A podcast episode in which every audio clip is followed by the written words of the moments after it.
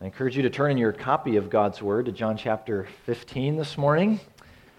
I keep thinking about the importance and the necessity of the union that the Christian has with the Lord Jesus and how central this truth is to our salvation, to our continued growth and maturity in Christ, that sanctification that we're familiar with, the inheritance that we have. That's all been accomplished and sealed in union with Jesus. We find the foundations of union with Christ in the Old Testament, and that continues into the Gospels, the letters in the New Testament. So we're going to spend some time in John this morning, probably the next several weeks as well, in the 7 statements that Jesus uses to describe who he is, describe why he came. He uses 7 very distinct pictures, metaphors in John's Gospel. And I did not intend to do that, and then this last week, studying John 15, which is the last of these metaphors, I thought we're going to see this union, I think, through all of these statements. So I think we'll do that over the next month or so.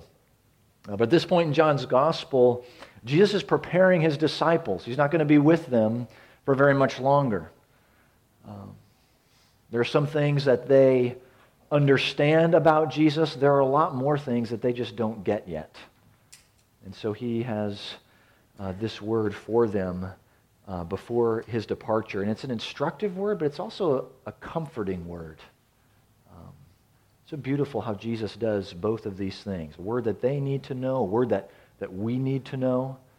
Jesus is the very source of life, the very enabler of life for the glory of God. So you might picture Jesus, he's walking with his disciples towards that Mount of Olives.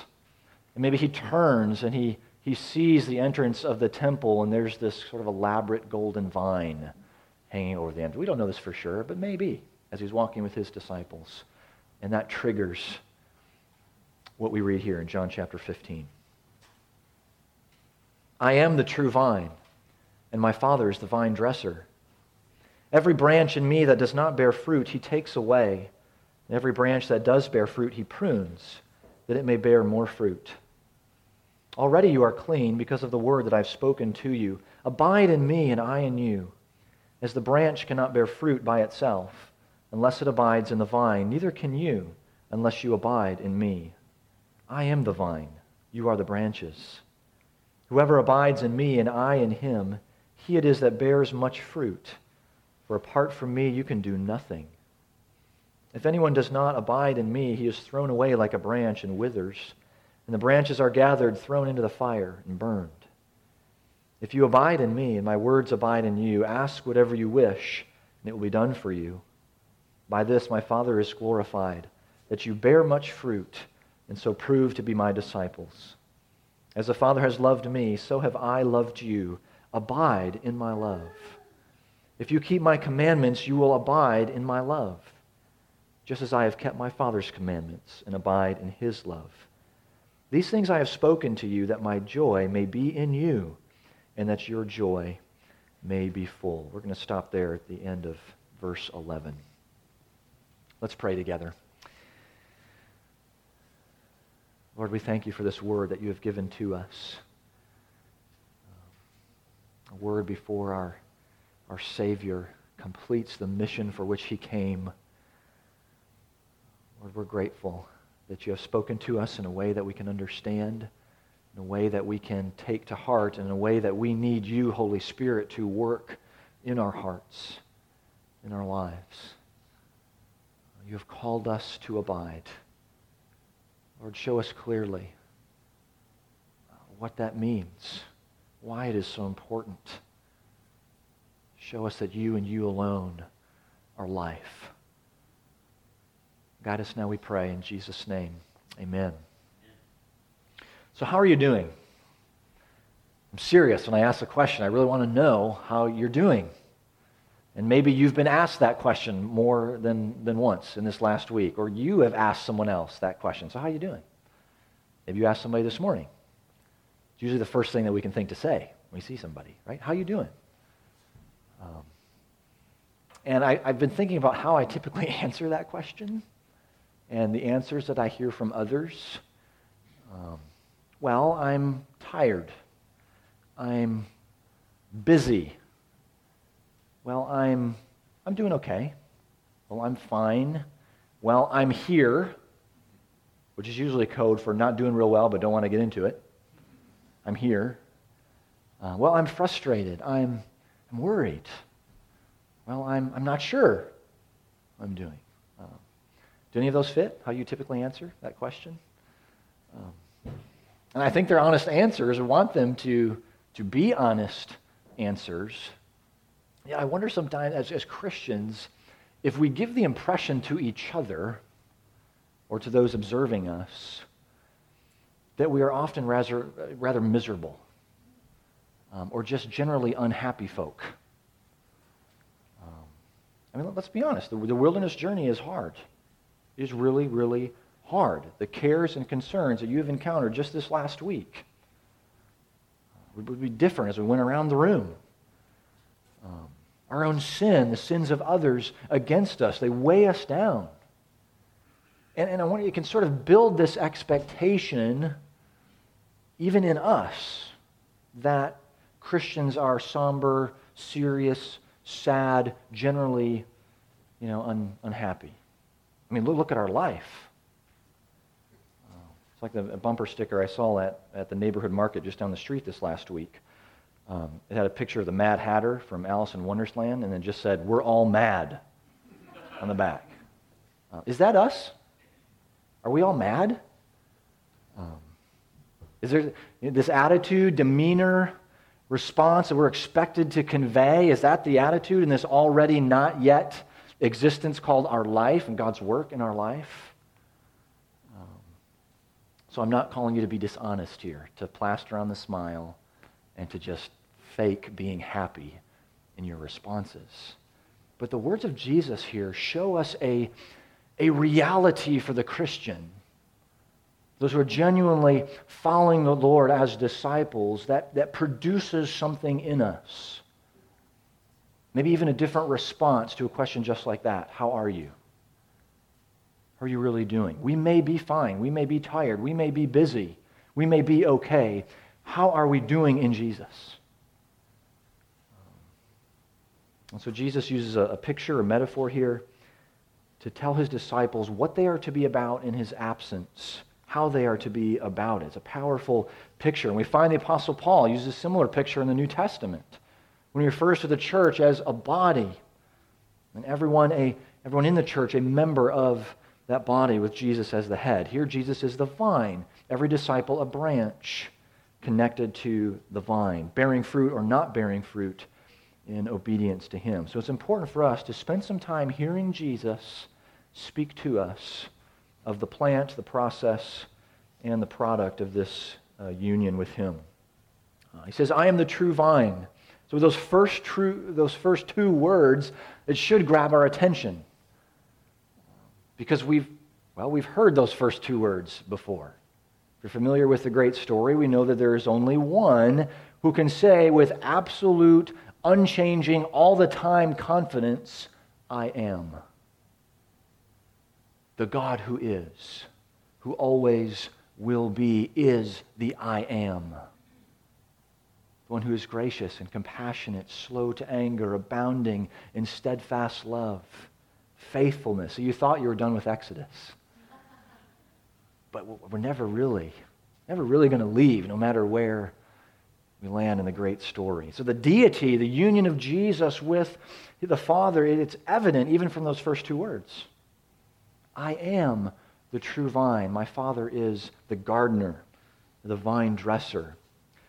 So if Jesus is the true vine, it means there must be an untrue vine, or a vine that's not doing what a vine was supposed to do. In the Old Testament, the people of Israel are often referred to as the vine. You brought a vine out of Egypt. You drove out the nations and planted it. You cleared the ground for it. It took deep root and filled the land. We read that in Psalm 80. Think of how God delivers his people. He loves them. He cares for them.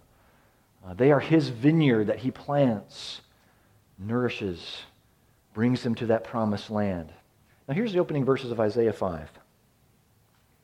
Let me sing for my beloved my love song concerning his vineyard. My beloved had a vineyard on a fertile hill. He dug it and cleared it of stones and planted it with choice vines. He built a watchtower in the midst of it and hewed out a wine vat in it. And he looked for it to yield grapes, but it yielded wild grapes. And now, O inhabitants of Jerusalem and men of Judah, judge between me and my vineyard. What more was there to do for my vineyard that I have not done in it? When I looked for it to yield grapes, why did it yield wild grapes? And now I will tell you what I will do to my vineyard. I will remove its hedge, and it shall be devoured. I will break down its wall, and it shall be trampled down. I will make it a waste. It shall not be pruned or hoed. Briars and thorns shall grow up. I will also command the clouds that they rain no rain upon it. For the vineyard of the Lord of hosts is the house of Israel, and the men of Judah are his pleasant planting. And he looked for justice, but behold, bloodshed. For righteousness, but behold, an outcry. Yikes. That does not sound good. The vine is not producing the fruit that the vine dresser intended.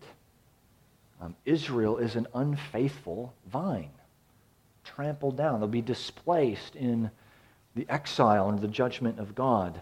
In the Old Testament, we don't read of the Messiah as a vine, but more so as a tree, a strong tree. You go to Ezekiel chapter 17 as an example of that. So Jesus is using a familiar picture here of the vine, but in a slightly different way. Common in John's Gospel is that Jesus presents himself as the fulfillment of Israel. He is the true and faithful vine who produces the desired fruit of the vine dresser, the pleasure of the gardener. So we see the vine dresser working in perfect harmony here. They have the same purpose. Jesus succeeds where Israel fails. So to be a part of the true Israel, of God's renewed people, one must follow and be united through the true vine. So we're going to get to the process of bearing fruit and what that looks like and so forth. But first, we need to understand the plant and the importance of our relationship to that true vine. In the previous chapter, again, providing comfort, assurance to his disciples, Jesus said, I am the way, the truth, and the life. No one comes to the Father except through me. So it sounds like if we really want to understand life, if we want to walk in the way of truth, if we want to be restored and pleasing to the vine dresser, that only happens in Jesus and through Jesus. And church, I know how important relationships are to you because I know how important they are to me. We've been made to share life in relationships among families, coworkers, fellow students. It just underscores the importance of the church as a family, intended to be relational. But you see, we can't get out of this first verse without seeing the most important relationship of all. Your relationship with Jesus. Your walk with Jesus as the true vine is the most important, the most necessary relationship that you have. No other relationship touches this, however strong those bonds may be in your life. And it's a relationship that's going to have to be pursued and cultivated and guarded. I mean, just think about how much time, how much of our days are spent tending relationships. I think you could make a case for all day, every day, really. I mean, keeping trust, keeping peace, providing instruction, correction, encouragement, warning. I mean, this is all day, every day. It's happening among parents, spouses, coworkers, neighbors, children. But here it is. If your relationship with Jesus is superior to all the rest. It's defining for all the rest of those relationships. However it is that you are known or that you desire to be known is a distant second to being found in Jesus, being known of him. Whatever credentials you have, whatever credentials that you may be seeking, they will not stand up, not endure being found in Christ, securely grafted into the vine. So are you cultivating that? Cultivating that superior relationship above all else. So Jesus goes on to speak two different types of branches that are connected to the vine. Branches that do not bear fruit, the branches that do bear fruit. Both types are attended to by the gardener. One he cuts off, ends up in the burn pile. The other he prunes so that more fruit will grow. All who are connected to Christ, who have ever known or professed the name of Jesus, one of these two types of branches. Brings us to some important questions. How about the branches that are cut off? Are these just, unfruitful, unfaithful Christians? Can a Christian in union with the vine, in union with Christ, actually forfeit their salvation if there is no fruit? That's an important question. I think the answer kind of shows itself, so give attention to other places in John's Gospel and in the New Testament. John chapter 3, John chapter 5 speaks of the great assurance and security that true believers have in Christ. Whoever believes in him is not condemned, but whoever does not believe is condemned already because he has not believed in the name of the only Son. John 5, truly, truly I say to you, whoever hears my word and believes him who sent me has eternal life and is not condemned. Crossing over from death to life. You see, the Lord does not lose any that he saves unto eternal life. He does not lose any that are grafted into the vine. But he cuts off in judgment those who are connected to the vine but are dead. No fruit shows that the branch was never connected to the vine in a life-giving way. There is life. There is fruit. They go together. Had some issues with our internet cutting in and out at the house these last week or so. And one of the first things they do, or they recommend in troubleshooting this, is to check all of your cords, all the connections. Make sure you've got the power and make sure you've got the, the coaxial cable screwed on there. They may look connected, and they all did, but there's either no electricity, the signal is broken because they're not fully connected to the source. So Jesus is sharing with his disciples, again, not long after Judas has left their company. Here's Judas, one of their own, hanging out with them, following Jesus. A branch connected to the vine, but we learn that Judas has never really joined with Jesus. Verse 2, verse 6, an important call to repentance for all who would align with Christ, to worship him alone or face judgment and the torment of God's holy wrath. No fruit, no love for God, no love for neighbor. Jesus says, depart from me. Into the eternal fire prepared for the devil and his angels. You say, well, Lord, we went to church. Look at all those times we went to church. We gave all that money.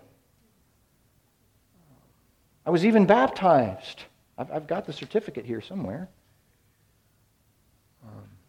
Many, not a few, not a couple, many will say, Lord, Lord, did we not do mighty works in your name? Depart from me. I never knew you. You may have been a fan, but not a follower. So it's a clear warning, a call to repentance, fruitfulness. Don't go the way of Judas. Don't go the way of the Antichrist that John will speak of in his letters. Those that lived with and among the Christians but did not endure. They departed, showing that they never truly belonged to God's people to begin with. These are cut off, but the fruitful are pruned. It sounds painful, and it can be just that. But it's for a purpose, to produce more fruit.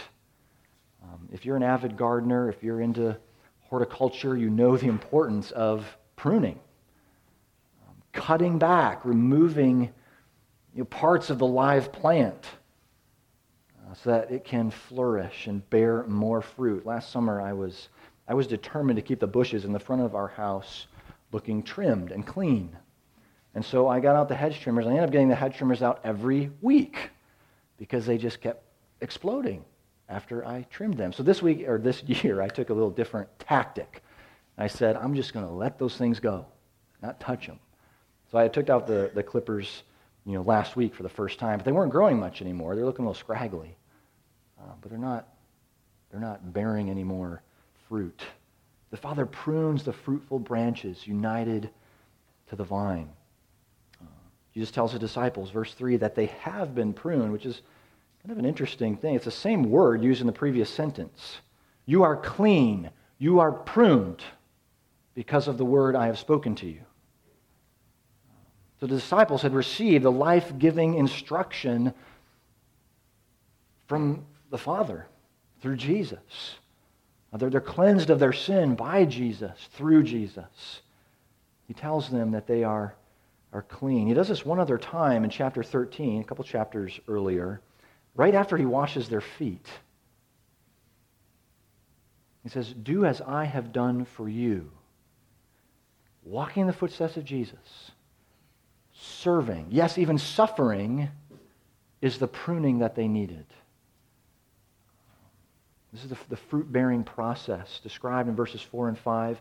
Only abiding in the vine can the branch bear fruit. There's going to be no growth, no fruit apart from the vine.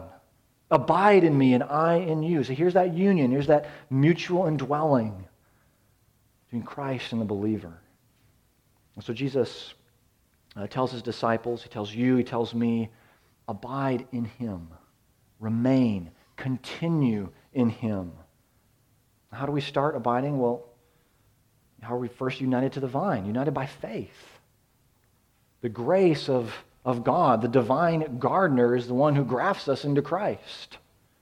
It's Jesus, his living word, that cleanses us and prepares us for this. This is all of God's grace, uniting us. Seeing how the Father is determined to see his branches grafted in, determined to see the fruit that they bear in their lives. Probably some way you hear the emphasis here. All our spiritual nourishment is found in Christ.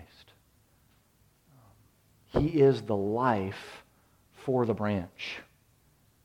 So being connected to the vine by faith is looking away from ourselves, away from our sin, being found in Christ.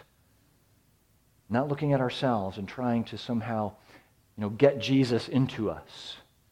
Looking outward, fixing our gaze, our affection upon Jesus. It was the Scottish pastor Robert Murray McShane said, for every one look at yourself, take 10 looks at Christ. Now imagine for a second, if you took 10 looks at Christ, remembering who he is, his love, his compassion, his sacrifice, all those things, 10 looks. How might that change your response to how are you doing today? Faithfulness in the Christian life, fruitfulness. It's not something that you and I are going to accomplish on our own. This is not based on human achievement, not based on credentials, experience. This is not a call to self-improvement. This fruit comes only in union with Jesus. Life is in the vine. We're called to abide, bear his fruit in us. So very practically then, what we do with our Bibles every day, that's inseparably connected to our relationship with Christ and the fruit that we will bear. He is the one who brings about this fruit in us. Well, what is the fruit? Certainly the character described in Galatians 5, the fruit of the Spirit. Love, joy, peace, patience, kindness. We prayed these very things a few minutes ago. Does that describe you? Does that describe me? Is this how others know us? It should be. Actually, I need to rephrase that. It must be if we are grafted into the vine. If we are abiding in the love of Christ. We abide through obedience, showing our love to God, love for neighbor. Jesus exemplifies this in his own love.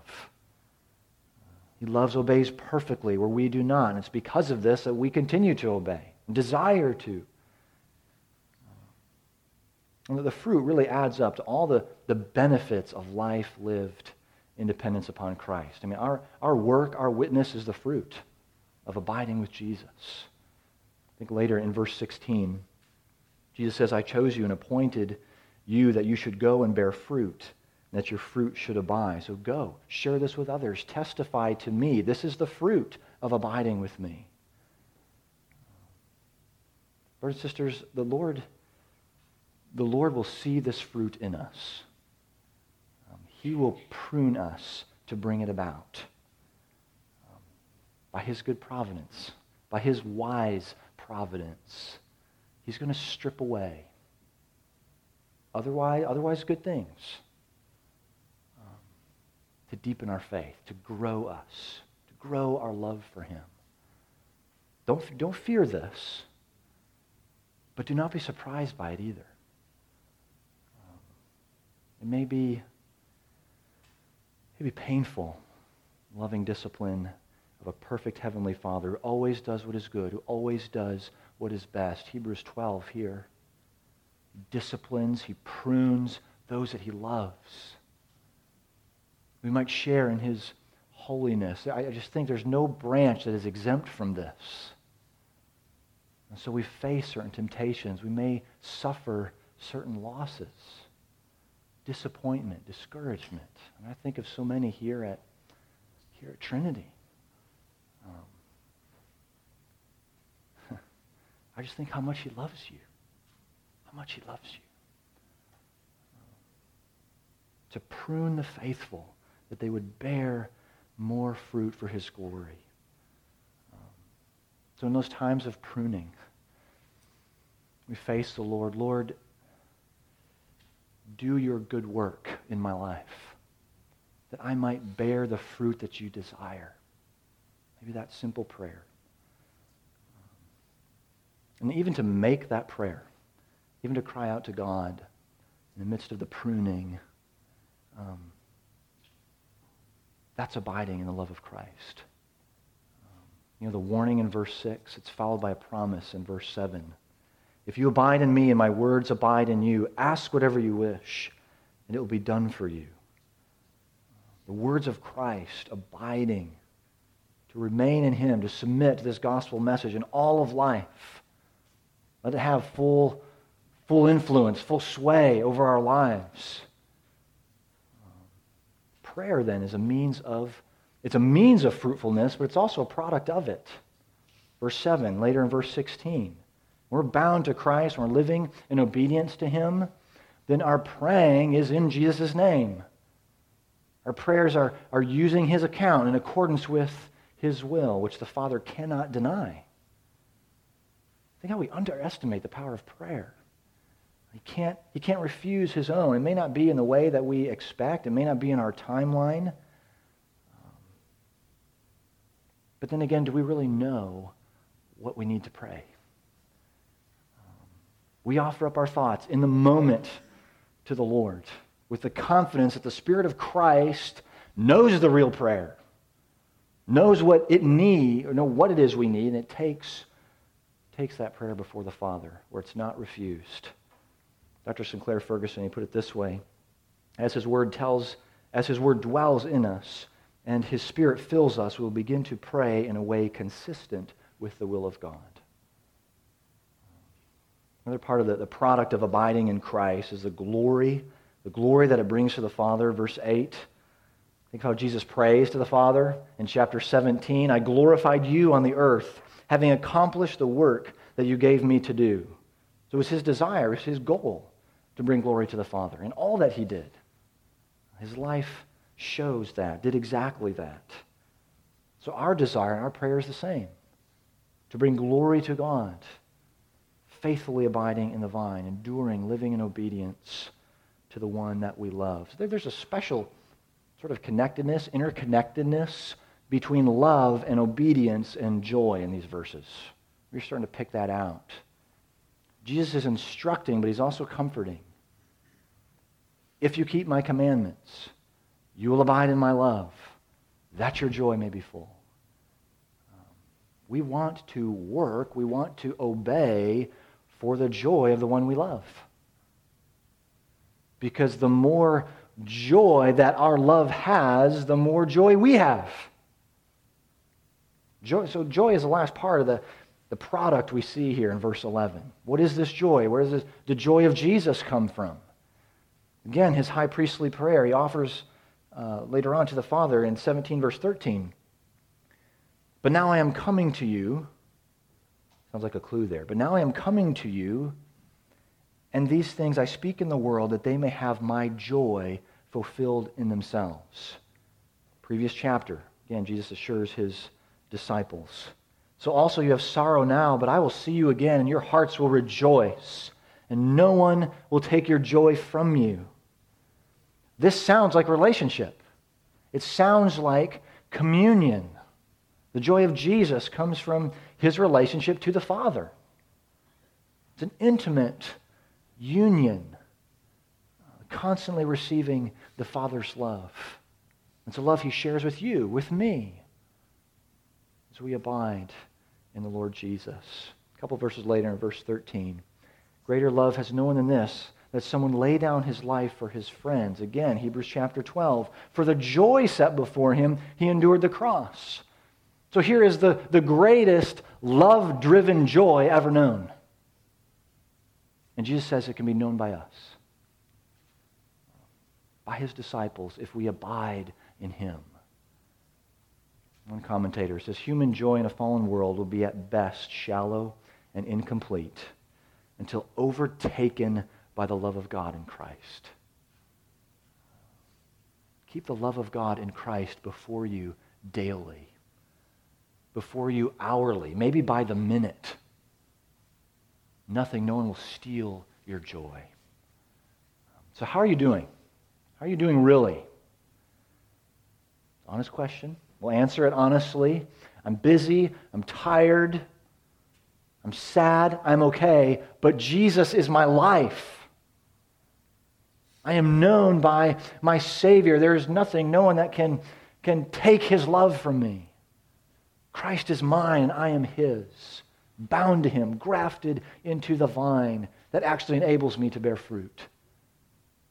His abiding love. So in this mess, I have a joy that's really hard to describe. I have a hope and a peace that surpasses all understanding. Christian, is that your heart response? May it be so as the Word of God dwells in us richly. Let's pray together.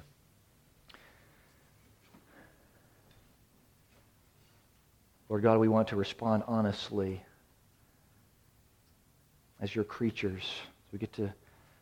As we build relationships, to know each other and others more.